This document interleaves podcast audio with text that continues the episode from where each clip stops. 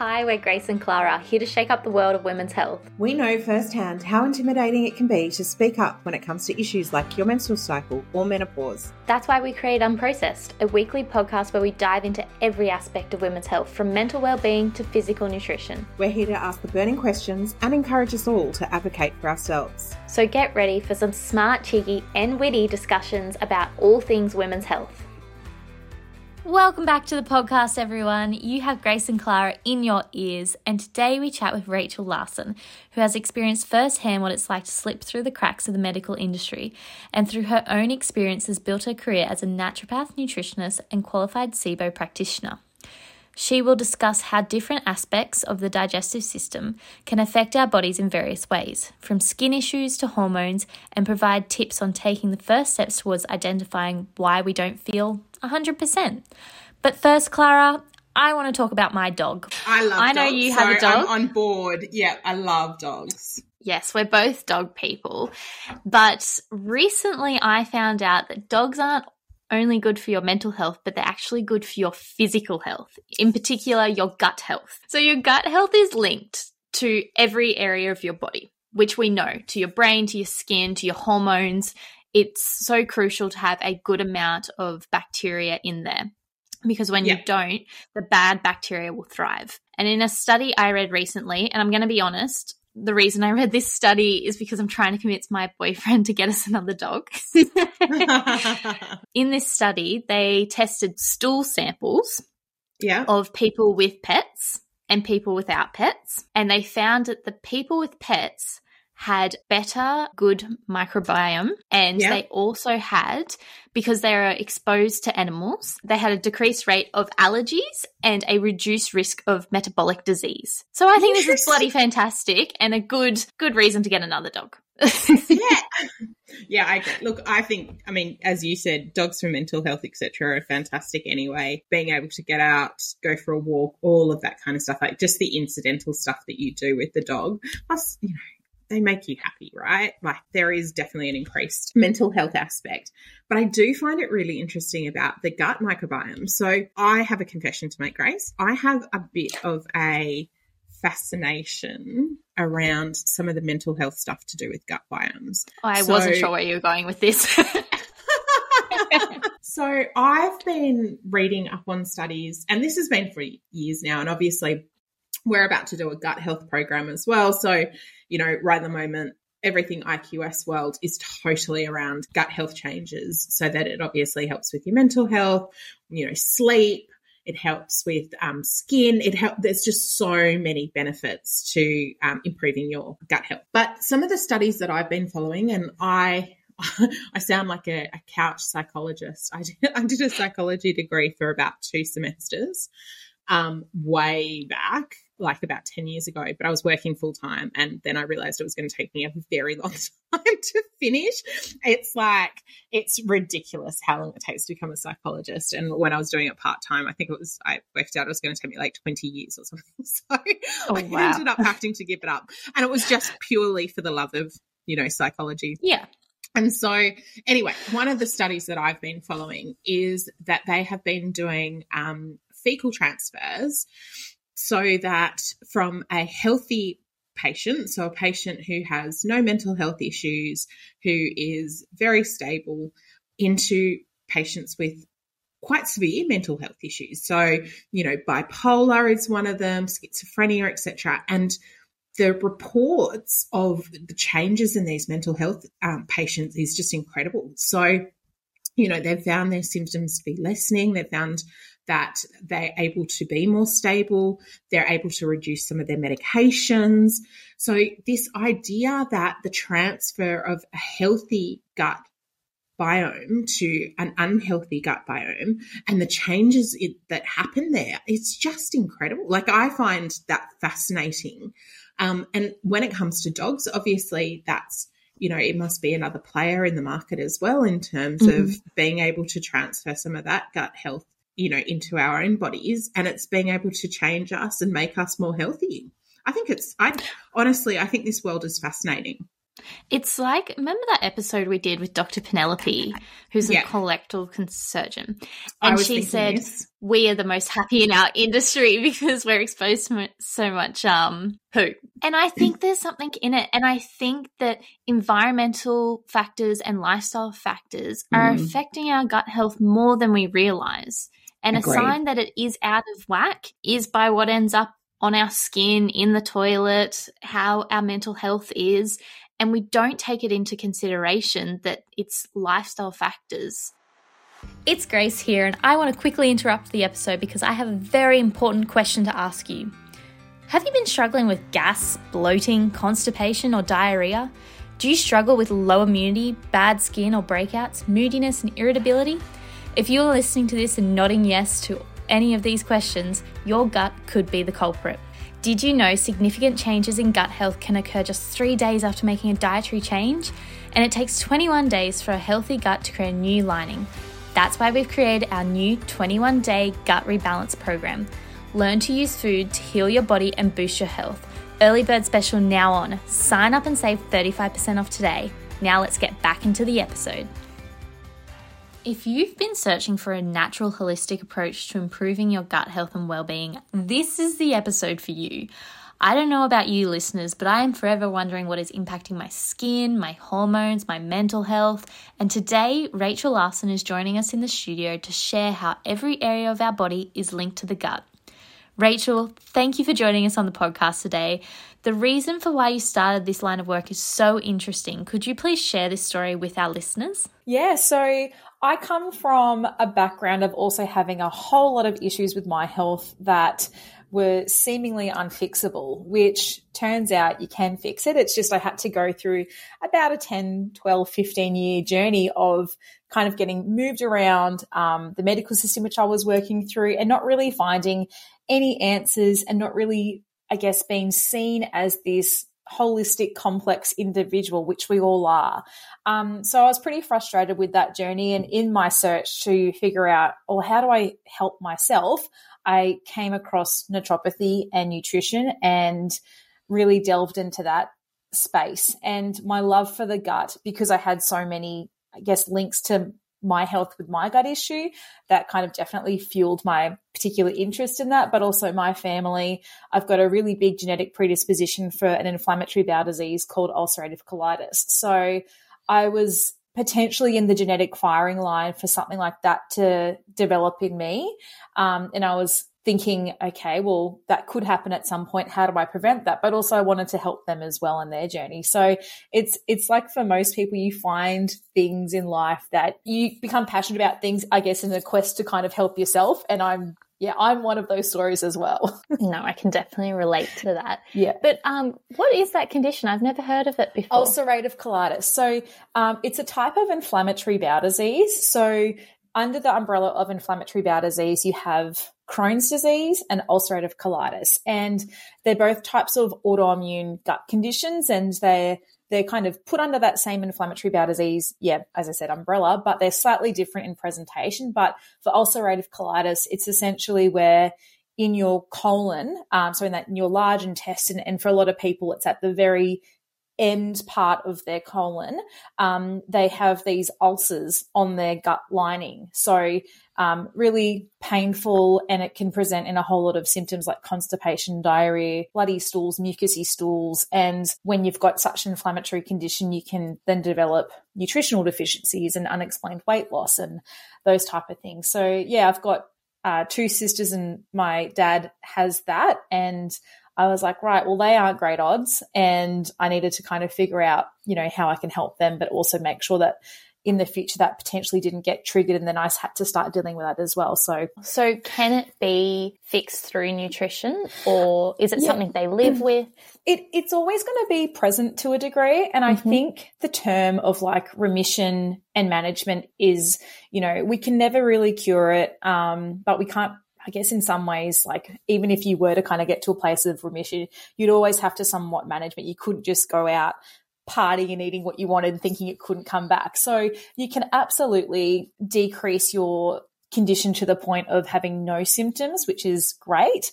You can also, if you're on medication, work with nutrition and holistic you know, therapies in a way to help manage your condition better on the medication, but also to the point where perhaps you can start to decrease your medication. So there's heaps you can do, but I definitely think framing it a way of more like, how do I get into remission and then how do I maintain that is um, more accurate than curing, so to speak. It's mm. that old saying, isn't it? Food is medicine. I was actually reading a um, article and it said it was about reforestation, how we need to protect it because so many medicines come initially yeah. from plants. Totally. And we don't think of it like that. No, we think it was um yeah, bought like made up in a lab, which I guess, you know, that is what happens in the end. But even our um, the very common aspirin. It's got components in it that are from a herb that we use called willow bark or Salix alba. So like this salicylic acid, this um the one of the active components in I think it's salicylic acid. Anyway, one of the active components in aspirin is really like a plant derived, plant inspired medicine. So yeah, our plants were the original medicine and I guess now they're kind of being used as inspiration. And like there's exploration into a lot of exotic plants, thinking, I guess, people in drug companies like, how do we make this a mm. drug? Mm. But, you know, they're going to the plants first, you know, which is incredible. Yeah. No, absolutely. and I also think, I don't know if it's because I'm getting a bit older and I'm more concerned about it, but I mm. think there's this natural wave to naturopathy and natural health, people are looking at the more broader picture and like lifestyle factors rather than just honing in on the one medication. Do you yeah, find that? I think so. And I also think that comes with just this amazing level of information. While it can be really confusing and overwhelming, there's lots of conversations out there talking about, for example, the impacts of sleep and stress on our health. Whereas before it was like, if you're sad, take an antidepressant, where mm. people are like, well, hang on a second. I am actually, I'm not sleeping.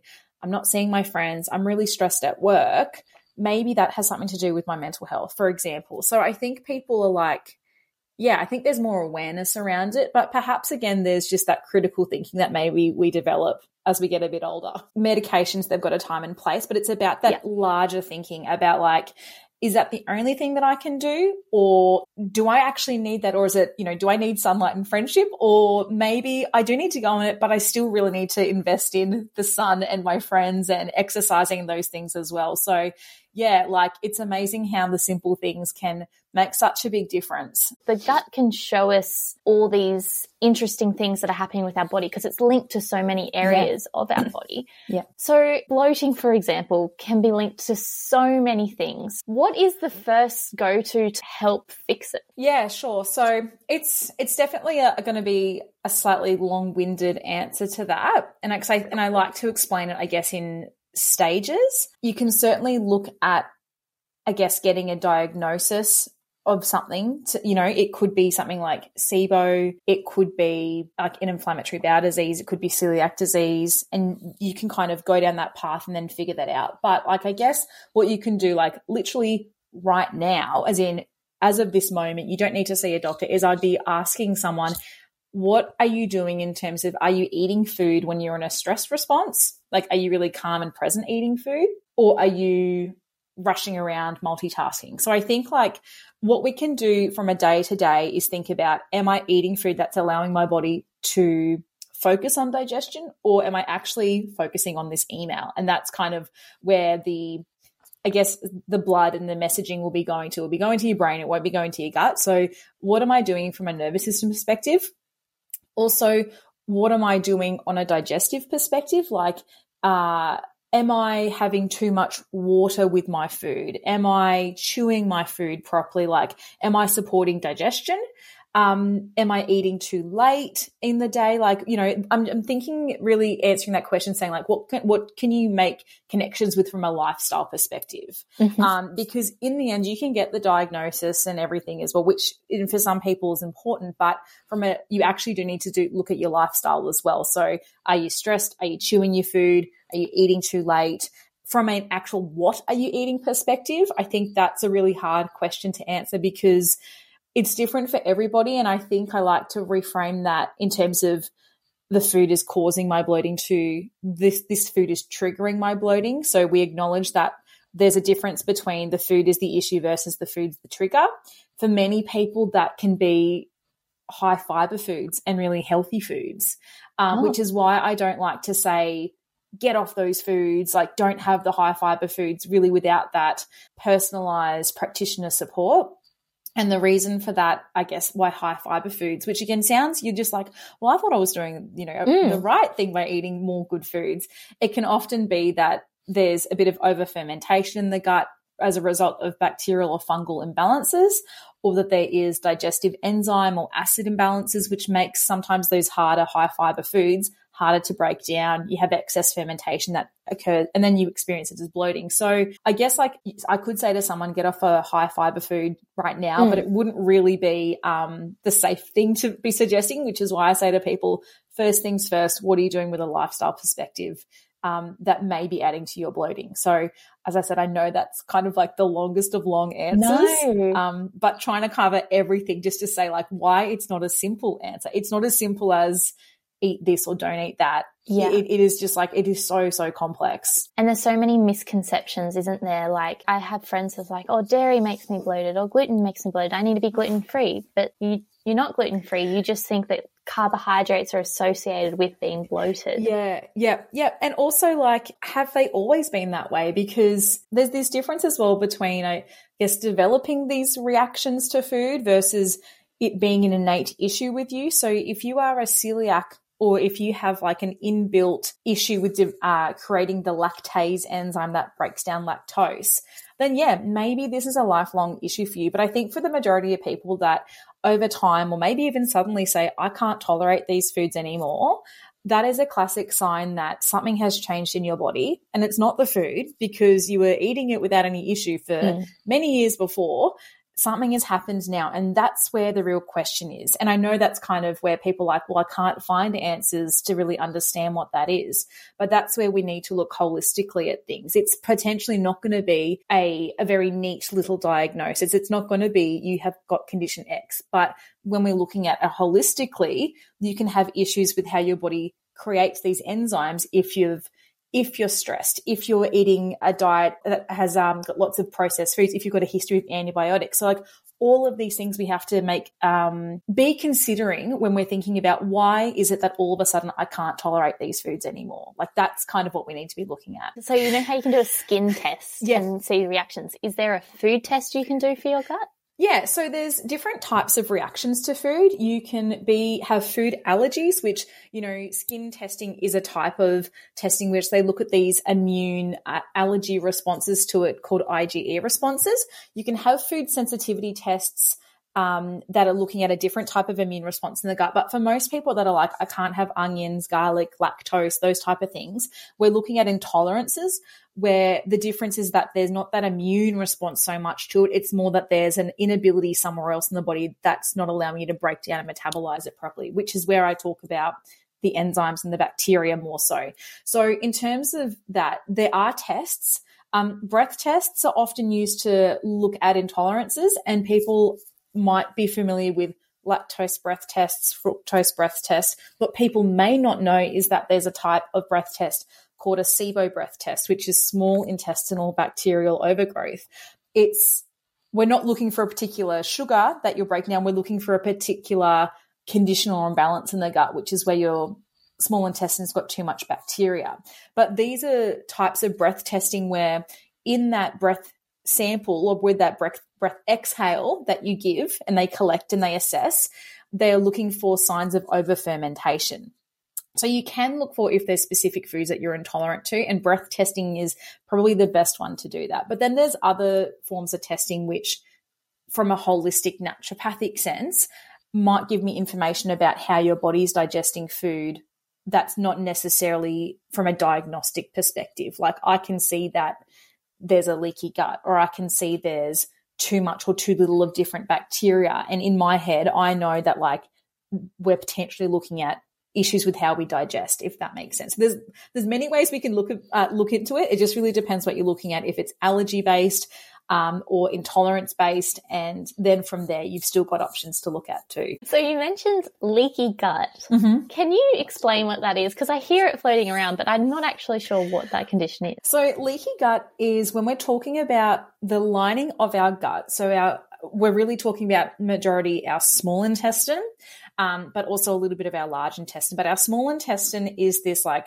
five to six meter long, you know, tube that goes through our gut. And the wall of our small intestine, it's only one cell thick. So it's actually like literally like single cells beside each other create this barrier, which if we think about the thickness of our hair, a cell is thinner than that. So it's like there's like oh, wow. yeah, it's like it is the smallest of small barriers, but it has like the most important function of keeping things inside the digestive lumen or kind of on the other side of that, which is in our body, which is where like all the blood vessels and the lymphatic system and that kind of stuff are. So when we're talking about a leaky gut, this single cell wall is too leaky. We're allowing things to pass through either side in a way that it shouldn't be. So our gut wall is wanting to open and close. A healthy person will have an opening and closing gut wall because we want to let, nutrients in the body, for example. But for different reasons, and this can be things like excessive alcohol, antibiotics, stress, different gut infections, these kind of gates in our gut wall stay too open. And then what we have is this really confused immune system because our body's trying to protect us from, you know, what's going through our gut, but it's getting constant, constant exposure from that. So it becomes really inflamed. There's a lot of immune dysfunction because this wall is letting too much stuff come through. Wow. So can you strengthen the wall? Definitely. So you can heal a leaky gut. Um, and I also say this because there's so many formulas out there that are like, this is a gut healing formula. And yes, there is definitely evidence around different nutrients uh, showing, you know, increased um, wall integrity, increase, you know, which is another word for essentially like, you know, the, the wall is healed. But if we're not actually understanding what caused the leaky gut, you could have those powders and tablets, you know, forever and a day and it won't make as much difference as what it would if you were to really understand what what caused the leaky gut in the first place. So it has to be a pronged approach otherwise you're not going to get the results you want because I guess this this invisible fire is still burning, you know, and there's just not enough powders and healing stuff that can really make a difference. Something else that um, we hear a lot of is IBS. IBS has been linked to other conditions. Could you explain to our listeners what is it? Irritable bowel syndrome is this functional gut issue, and it's it's kind of like more of a well, yeah, irritable bowel syndrome. It's more like a syndrome than a condition. So it's basically for many people, it's when you have the diagnosis of it is often the absence of other issues. So if they find you have celiac disease or inflammatory bowel disease or gastritis, they'll often say, all right, well, you've got all these symptoms and you fall into this criteria, um, and this diagnostic criteria of, they call the Rome 4 criteria. Um, that's kind of how they'll diagnose IBS to be like, you don't have these issues, but you have these symptoms, you know, X amount of times a week of X amount frequency. Like that's kind of how they diagnose it. So for many people, it doesn't really kind of explain their symptoms though. They're just being told you've got this. Um, but and and so that can be a little bit confusing, but or a little bit frustrating because it's like, all right, well now what? Um, and I should also say that you can have, even though often for the diagnosis they'll say you don't have any of the other conditions, therefore you have IBS, but you can have celiac disease and IBS at the same time. Like you can. Um, but what causes IBS? There's um, bacteria changes, there is a heightened and um, changed nervous system, uh, post infectious, you know, changes. So let's say you have gastro or food poisoning, that can kind of set changes into that where you all of a sudden become more hypersensitive, you have bloating, your bowels are doing different things, you're not tolerant to food anymore um, yeah, there's a there's a number of causes underneath that. Once you get IBS, you have it for a long time, or is it more like a flu and you can cure it in like a, so, week? like how's it work? so for most people, unfortunately, it tends to be this like stamp of this is your life forever. Oh, and no. it's not. Um, if we ha- if we're working on the underlying causes of IBS, we can also get it into a place of really, really good management to the point where you don't have symptoms. But as always, if you let things slide, if you're not taking care of yourself, it could just as easily come back. And there's something interesting about IBS where I sometimes challenge the the label of IBS for some of my patients because there's this condition I think I briefly spoke about with the food testing called small intestinal bacterial overgrowth, SIBO. And this is also one of the causes of IBS, where we've got too much bacteria in the small intestine, which is not we want, want it. We, we don't want it to be. And the symptom profile of SIBO is almost identical to IBS. Now, I question whether for people if it is IBS versus if it's SIBO, because a lot of the practitioners and areas of health, um, as in like the doctors and the gastroenterologists that are giving that diagnosis and that label, they're not necessarily aware of SIBO. So I think for some people, they might be getting that label, um, perhaps with not actually having everything explored. And there was this great study showing that uh, it was with IBS participants, and up to 78% of people with IBS had SIBO. The people that didn't have IBS, 40% of those people had SIBO. So whether you had IBS or not, mm-hmm. um, you, there was still like a huge percentage of people that had this SIBO thing. And that this is kind of what the number one cause of bloating I see in my clinic is it's SIBO. It's this bacteria is in the wrong place in the gut and it's and it causes the same symptoms as IBS, but everyone's getting told it's IBS and they're not being told how to manage it properly. But I always think let's explore if SIBO is a part of that. And if it's not, we still need to work on everything else that can contribute to an IBS picture, like the nervous system dysfunction, you know, any inf- inflammation or bacteria changes in the gut. So yeah, there's a lot you can do about it, but there's not a lot of education around that. Most people are told go on a low FODMAP diet and good luck. And that's sad because there's so much more available out there. So, can a low FODMAP diet help with areas of the gut health though? It can, in a sense, it can reduce symptoms. So, it's not it's not ideal and it's, I never advocate being on a low, a low, low FODMAP diet long term but it is definitely proven to be really helpful with symptom relief. It's just for many people, um, and there's no judgment in in this. They're like, this is the only thing that works, and so then they stay on it because they haven't been told what else to do. You know, mm. that's that's all that that's all they know. So why the hell would they go back to eating all these foods that cause them symptoms if they feel better on it? But the long term issue for that is you you miss out on so many foods that feed your microbiome, your large microbiome, which is, you know, is so important for our overall health and well-being. Um, and not only that, I mean, you're missing out on so many great healthy foods. There's a lot of anxiety that comes around that um, in terms of trying to socialize and having to adhere to a really restrictive diet, which emits a lot of delicious things like garlic and onion and legumes and broccoli. Like, you know, how do you go out and eat without really thinking about your food? So there's, yeah, there's definitely long term consequences, but I completely understand if someone was to need to be on that long term because they haven't been told any other option. And plus, garlic, broccoli, and onion is like my go to every week. yes, and so it should be because we're being told these foods are so good, healthy for your gut, you know, eat them, you'll feel better.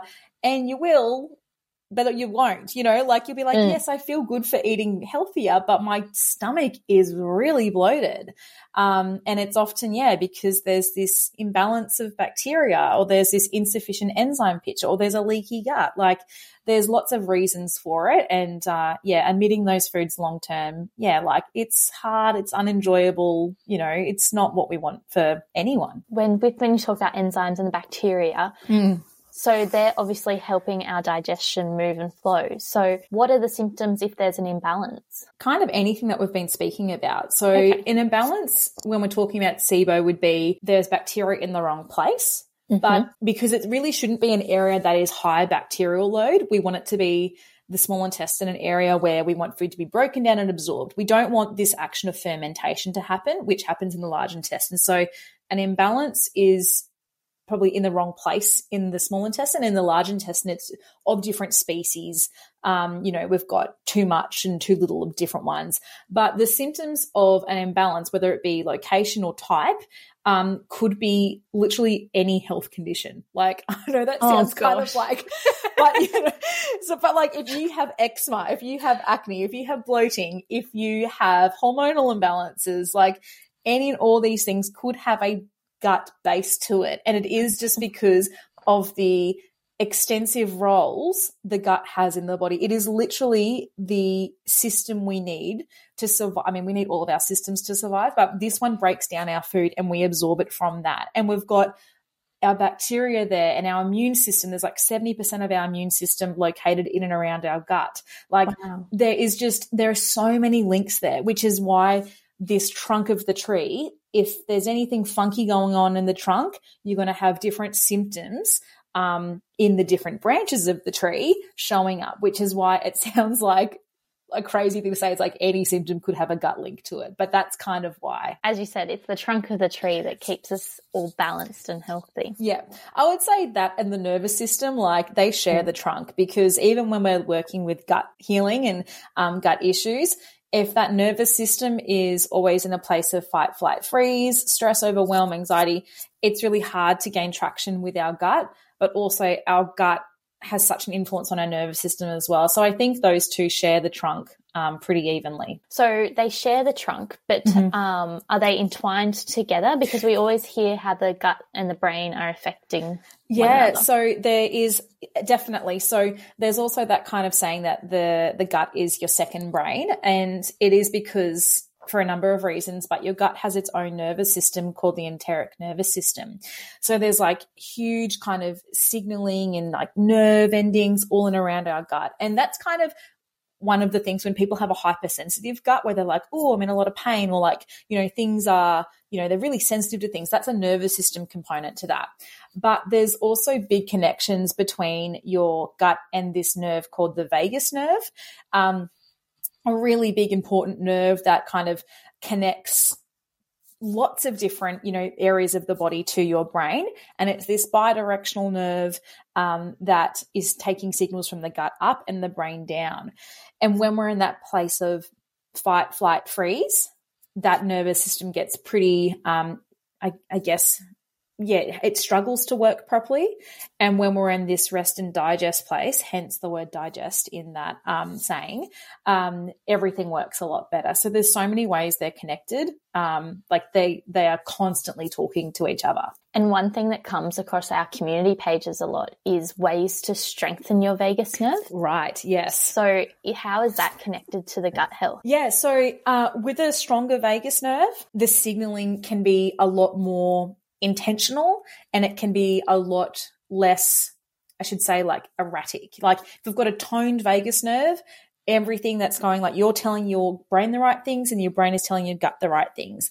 When you've got a strengthened vagus nerve as well, also functions like motility in the gut. So the signaling to make the gut move, like movement in the gut, is better. Um, the signaling to tell your acids and enzymes to like go to work, that's working better. So everything is just working better when you've when you've got a better communication. You mentioned gut health can show up as a hormonal imbalance. Yep. Can our gut health affect our hormone imbalance and fertility, or is that mm-hmm. a big stretch?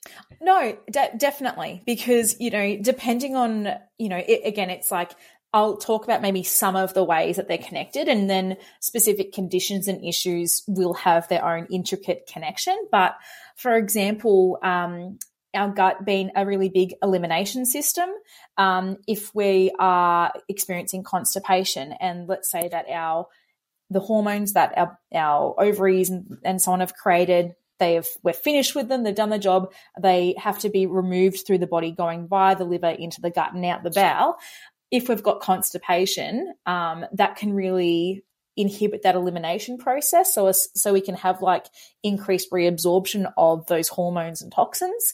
There's different enzymes that our bacteria can make that also can um, negatively affect the, that removal process. So it's kind of like it increases that reabsorption into the um, into circulation any hormones where body's trying to get rid of but also just going back to the one of the functions we think about with our gut is nutritional absorption. So if we're not in um, absorbing nutrients properly, nutrients are needed for everything. They're needed for egg health. They're needed for sperm health. They're needed for healthy um, hormone production.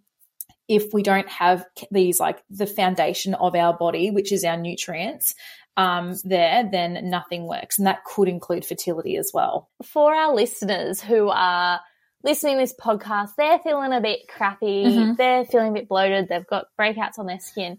What is the first point of call? Where should they go? What should they do as their first step? I always say, look, having a chat to your GP just to just to see what they can offer you.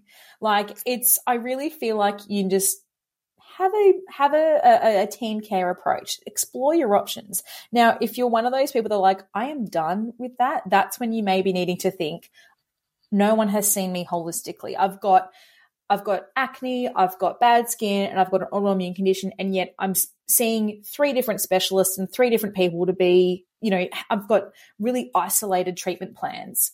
So if you're one of those people that are like, I feel like my health is connected, no one's seeing me connected, you probably need to go to someone who is about to view you holistically. That could be an acupuncturist, it could be a naturopath like myself, it could be someone else that works in that Chinese medicine, whatever it is, that sees those holistically. Because I think that's where the biggest, what is it? The biggest, I guess, like crack in the system is, is that we're seeing things as separate, but they're mm. actually together. So that would be my first thing is go to your GP. Are there any really easy quote unquote things that they can pick up on um, that might make a difference. And if you're like, no one's seeing me as this holistic person, you have to go to a modality that's going to see you in that way. It's a hard one because there's so much we can do. I just think about, mm. you know, thinking back to my journey and that would have been a piece of advice that would have saved me a decade of stuff I didn't need to go through. I remember going to specialists, having to drive three hours to the nearest specialist because I lived in a country town to be told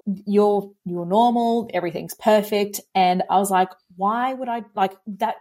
I just could not be further from that in terms of being a good picture of health, mm. and you know I'm lucky in hindsight, I could see that I was going down a very specialist path versus a holistic path. But yeah, um, that would have, if someone had said to me, go to a naturopath year one of feeling my, the way I felt, man, I would I would not have gone through a lot of stuff.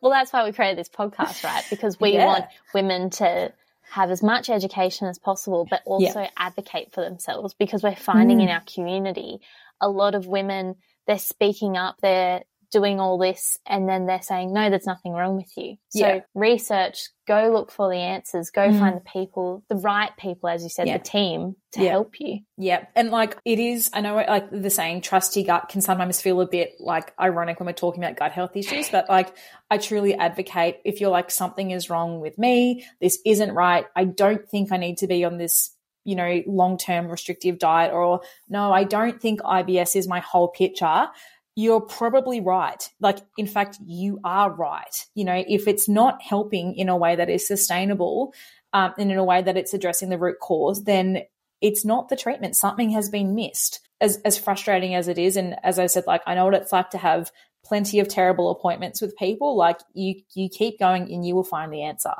Rachel, thank you for joining us on the podcast today. I'm going to take this opportunity to share that Rachel will be joining our expert panel in our new Gut Rebalance program. I'll put all the links for this and everything we discussed today in the show notes below. Back to this podcast, please give us a five star review and share it with someone who you think would benefit from it. We want to help as many people as possible live healthier lives. This podcast is general in nature. We aren't doctors or health practitioners. But if this podcast has prompted something for you, we really encourage you to make an appointment with your health practitioner and get advice that is tailored to you. This podcast is recorded on the land of the Gadigal people of the Eora Nation. We pay our respects to their elders, past, present, and emerging, and extend that respect to all Aboriginal and Torres Strait Islander peoples.